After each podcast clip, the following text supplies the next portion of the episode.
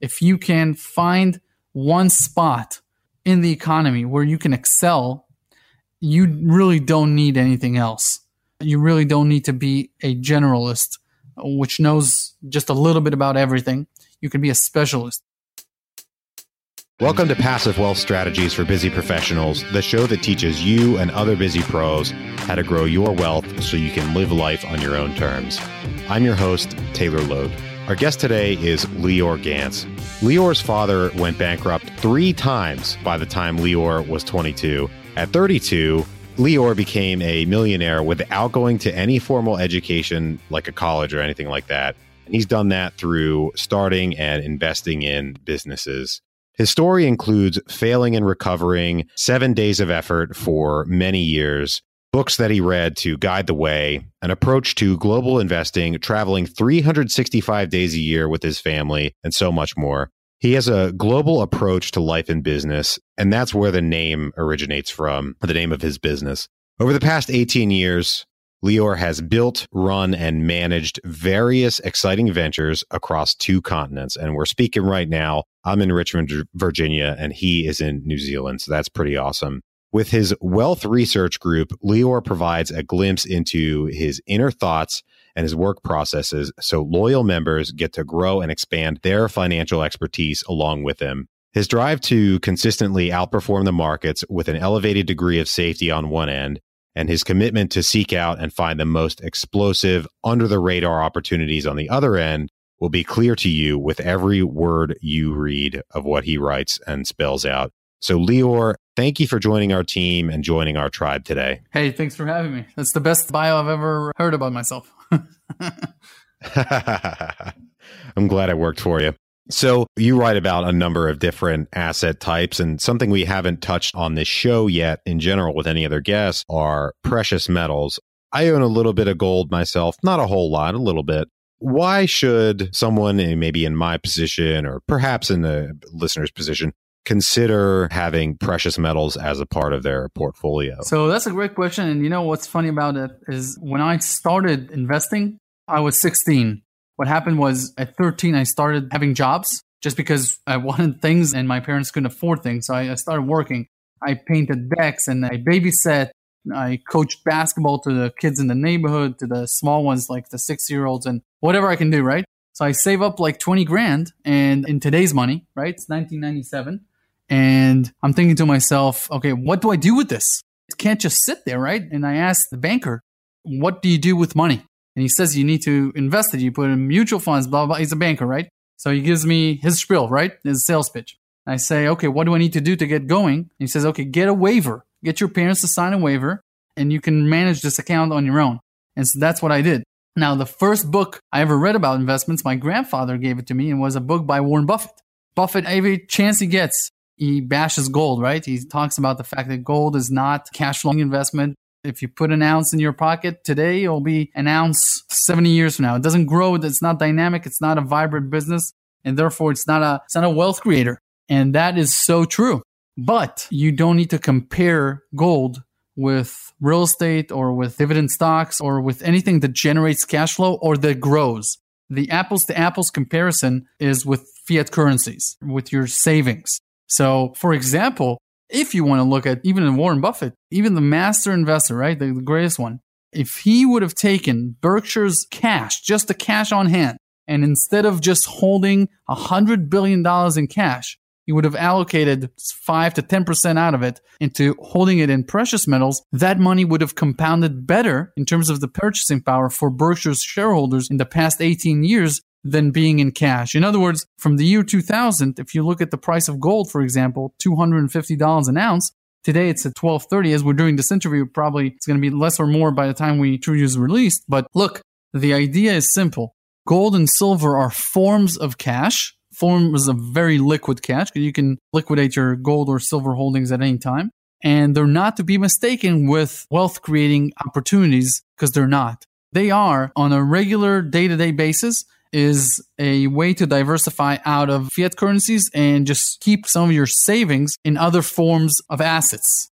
Now, in terms of emergencies in times of real crisis in economies like Venezuela or what we've seen in Turkey, or in other countries over the past five, six years, for people who have held their savings in gold and not in their local currency as over there, that thing has been a lifesaver because the purchasing power of their currencies have gone down substantially. So sort of a wears two hats. On a regular basis, in a place like America, where you haven't seen rampant inflation except for the 1970s, you haven't seen inflation as a general problem.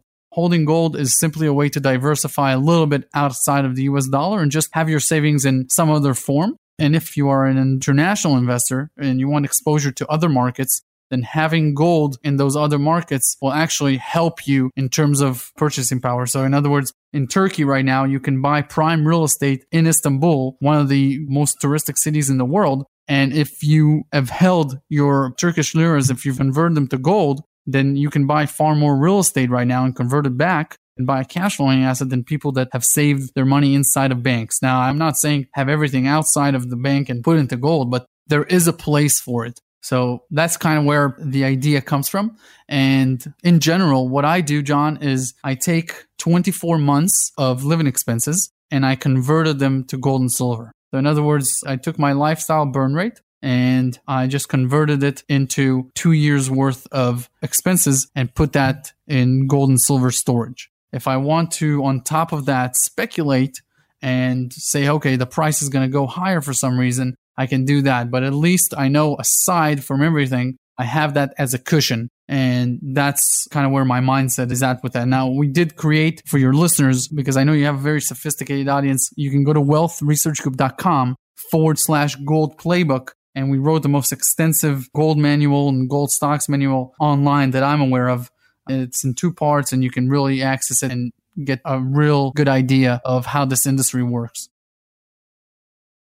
And I like that you brought up purchasing power of fiat currencies. It reminds me of a meme that I saw just today for the first time. It's a picture of Ben Bernanke and it reads, What has less value than a penny? At the bottom, it says, That same penny tomorrow. Now, obviously, not the copper in the penny, but the fiat currencies that we pretty much all of us hold in one form or another, whether US dollars or the Turkish lira, like you mentioned, they're all massively depreciating assets. And not just that they don't produce cash flow, but there's constantly more supply. That's what central banks exist to do is just pump cash into the system and inflate the currency and reduce the purchasing power of the dollar or whatever your fiat currency of choice might be. So I love that you brought that up. And yeah. The thing is this that if you look at it, the US federal government as a corporation and not a government, its expenses exceeds its income. And therefore, it's, it's not always in a deficit, but at least in the last 35 years, it's in a deficit and it's creating mountains of debt. Now, as opposed to a corporation that in order to pay off the debt, it must do something creative and generate more income than outgoing expenses. They need to cut the expenses at some point. Otherwise, the creditors won't lend it money. The United States government has exit strategy, which is different. They can monetize debt by approaching the central bank and the central bank can actually issue currency, new currency in order to buy more debt from the US government. In other words, this would be the same as you coming to me and saying, Lior, hey, I need uh, I need a million dollars, and I would say, okay, create a bond that says that you owe me a million dollars. I'll create a million dollars, and then I'll give them to you. You'll give me the bond. That is how exceptional and unique the Central Bank of America, specifically of America, is because it can do that. And not only can it do that, but the government can sell this bond to foreign investors. So this is very unique. And it has given the US the power to continue to mount up on debt that no other country can sustain. No other country can live with a $22 trillion federal budget, federal debt, a $1 trillion a year federal deficit. And so at one point or another, you're going to see a situation where the US dollar will have some sort of an event where the paradigm shifts around it and its value will go down substantially. And the reason is that currently they all countries are using the US dollar as sort of a reserve currency. Six out of every 10 currency units in the world are US dollars. That's 60% of the world's currency. That's US dollars. And so it has a demand that is artificial because other countries are basically using it as a form of international settlement. But there are alternatives to that in, in the future This could be 20 years ahead. So this is not an imminent, immediate event, but it could be five years away. You just don't know. And that is why you need some protection. In terms of a monetary system, we have had these changes in the reserve currency of the world every 70 years, give or take.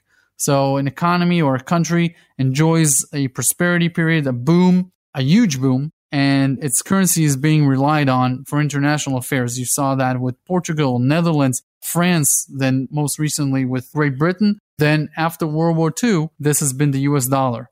Now, obviously, the world didn't accept US dollars the way it did today back then. So in 1944, when the nations met in order to create a new currency system, they actually backed the dollar with gold. So $35 were worth one ounce. And that was a constant ratio. In other words, if the US needed to create more currency, it needed to own more gold at the same time to retain this exchange ratio of 35 to 1. And then they went out to war in Korea and then they went out to war in, in Vietnam. And other countries were beginning to become suspicious of how much gold is actually there to back the dollars? And could it be that it's not 35 to 1 anymore? In other words, has Washington diluted the power of the dollar without telling anyone? And so, especially Charles de Gaulle, who was the president of France in the late 60s, was saying, Hey, I want an audit. I want to see how much gold you have. And let's compare that to the amount of dollars. See that it's 35 to 1. And Nixon, instead of doing the audit, he said, okay, let's temporarily create a situation where gold is not tied to the dollar.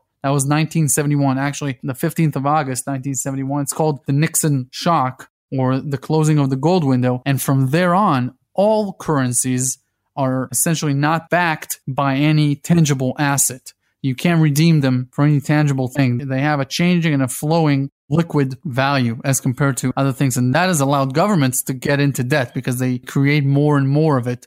And by law, we are all accept, obligated to accept it. It has this sort of network effect, which in real life, if somebody was just to come from outer space and receive this dollar, he would say, okay, what do I do with this piece of paper? Why does a $50 bill has any other significance than a $100 bill? Who said so?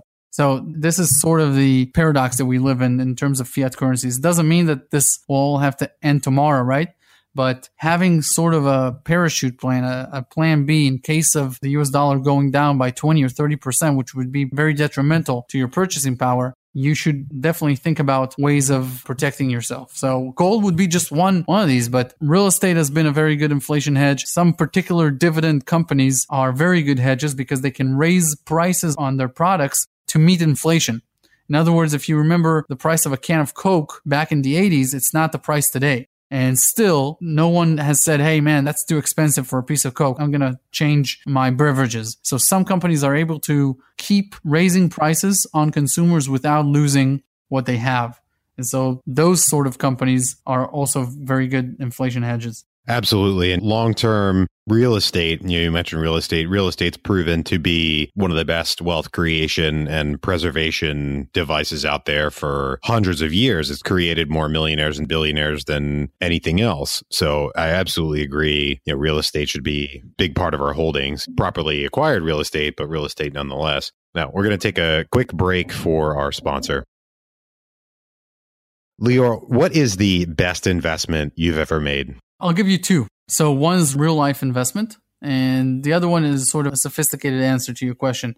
So I think the most important thing for me, what happened is I started reading a lot of books and I realized that there's a lot of wealth and a lot of great information in the bookstore for next to nothing in terms of the price. And I became a very avid reader very early on. So by the time I was 19, 20, I've read like hundreds of books about investments and entrepreneurship. And I think that really helped me to take my life in a different direction. And I think that can happen to anyone. But I got to tell you, John, I probably read three to four hours a day for the first four years that I read. So put together, I think I read about 6,000 hours worth of wealth material between the years of when I was 16 and 20. And that continued throughout my 20s. And I sacrificed a lot of other things, right? If you read three, four hours a day, that means you're not doing other stuff. And I think this is one of the things that's important to understand. With regards to today's America in particular, the US enjoyed this very big boom after World War II because the rest of the world was decimated and the US wasn't. And so the rest of the world was turning to the US as a manufacturing hub, as a services hub, as everything. This was the only game in town. But this is not the world right now. And the future for America's middle class and for their upper class and lower classes is not guaranteed at all. The infrastructure in the US is the best. The business environment is the best. In terms of where the mother lode is, the US is it. But it doesn't mean that the money will be spread across the citizenry in a very equal way. You can see very much what today's America would be like by looking at Amazon, where the founder is worth 140 billion in 20 years time and the minimum wage was just raised to 15 bucks an hour. So this is where America is going. America is a very specialized economy and you're going to see people popping up as billionaires and multimillionaires, but you're going to see a huge, a huge demographic group that is minimum wage unless they change their future.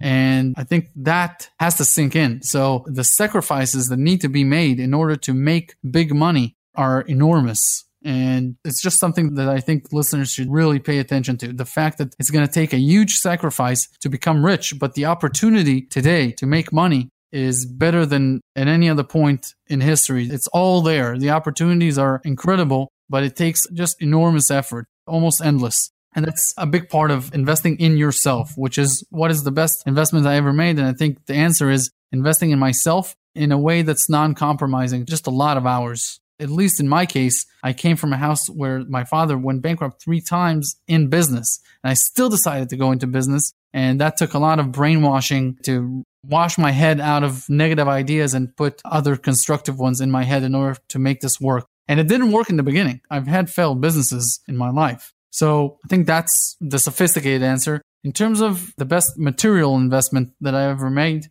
I've invested in companies that have gone up 20 fold and 30 fold. I've invested in cryptocurrencies last year, 2017, Wealth Research Group, the free financial newsletter, basically the company that I run and I publish the information. We covered cryptocurrencies very early on. Just to give you an example, we covered a coin named Ethereum, which is the second largest coin in the world at when it was 12 bucks. And in six months, it was over a thousand dollars. So a lot of subscribers that bought it made 90 times their money. And we did that with Monero and Dash and Litecoin, a lot of, a lot of these small coins that became big opportunities. And that's sort of what's unique about Wealth Research Group, the newsletter, is I share my own ideas in the letter. So it's not just generic and current events and news. It's also specific opportunities that I have. And every two months, I release the full portfolio, my own portfolio what I'm doing with it and what's going on in terms of my own life. It's sort of a way for me to transfer my mind into the page.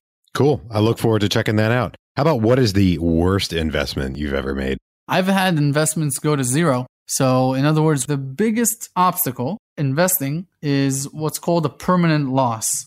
So, there are many companies that you would buy, that you would invest in, and the day you bought them is not the day that buyers and sellers decided would be the lowest point. So with every second investment that I've ever made, the price I paid was not the lowest price. And you can go back and, and look at the portfolio for 20 years and you would see, hey, he bought Procter and Gamble for 60 bucks. It then went down to 54. It's now 90, whatever, right? So there's a period for almost any investment that you make where it would be down. And that's fine. And that's part of investing because what you're doing as an investor is not trying to find the bottom but you're trying to find value. Now, if there's a situation where you found value and then somebody else, another seller, has decided to sell and be rational and sell something of value for a very cheap price, you have a situation where you can buy more of that. And that's called position sizing and dollar cost averaging. You can decide on the amount of money that you want to put into a given investment and then split that into three or four increments and allow time to work in your favor. Now, if, if the stock goes up, then what you do is you don't invest the amount that you set up to to do. So you actually put less into it than you originally thought. But hey, the price has gone up, right? On the flip side, you can have a stock keep going down and you can buy more and more of it. The idea of buying a stock is to own that business. You want to own more and more of that business because you believe that there's real value in it over the long term. Price will come back because there's value. And so what you don't want is what's called a permanent loss, which is a situation where a company had a lot of its future riding on one event. And if that event did not transpire, then there is no value in the company or there's very little value in the company. But if that event happened, then that would be a game changer. So in these sort of situations where it's a speculation, it's a real big speculation. And that's something that I do also with the portfolio because you can see some game changing turns that can hamper your portfolio. Now, what you do is to mitigate that is you only put 1% of your net worth in such an idea so that if it goes to zero, if you're not careful and it goes to zero, you still lose just $1 out of every $100 that you're worth. And that is something that you're willing to take a chance on because on the flip side, that company could have turned into a 10 bagger, which is a company that goes up a thousand percent. And that $1 would be turned into $10. So that's sort of a, a risk return ratio, risk reward ratio is something that I'm willing to do when I find something that's very compelling. Uh, but I've had in my life situations where the companies have essentially went to zero, not actually zero, but you know, you lost 60 or 70% of your initial investment. That's, that can happen when you speculate in small caps. Mm, wow. That's a pretty big loss when you lose that big of a percent. If you are going to speculate, if you are going to do that, you know, if you look at a portfolio that's worth a million dollars and you put ten thousand dollars into something and it goes to five thousand dollars and you sell the loss, then you lost five thousand dollars out of a one million dollar portfolio. It doesn't create a situation where you have any catastrophic losses. It doesn't change your lifestyle and it doesn't change your psyche. It doesn't leave residue in there that's like a mental scar. So that's important to remember. Now, on the flip side, if you do two or three or five or six of these and this happens to you, then you probably shouldn't be in the small cap sector. Now, if you do 10 of them and one does that and the rest are big winners, then that's the price you pay in, for speculating. But overall, that portfolio has gone up big time.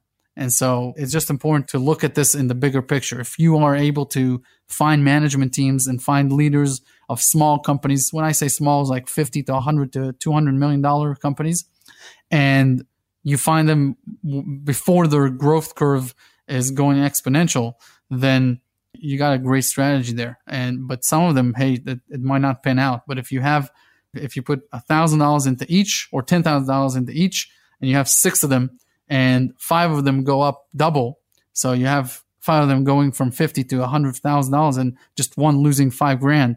Overall, you're up ninety five thousand dollars, which is incredible. So you got to remember, you're not going to have a perfect batting average, but you don't need to have that.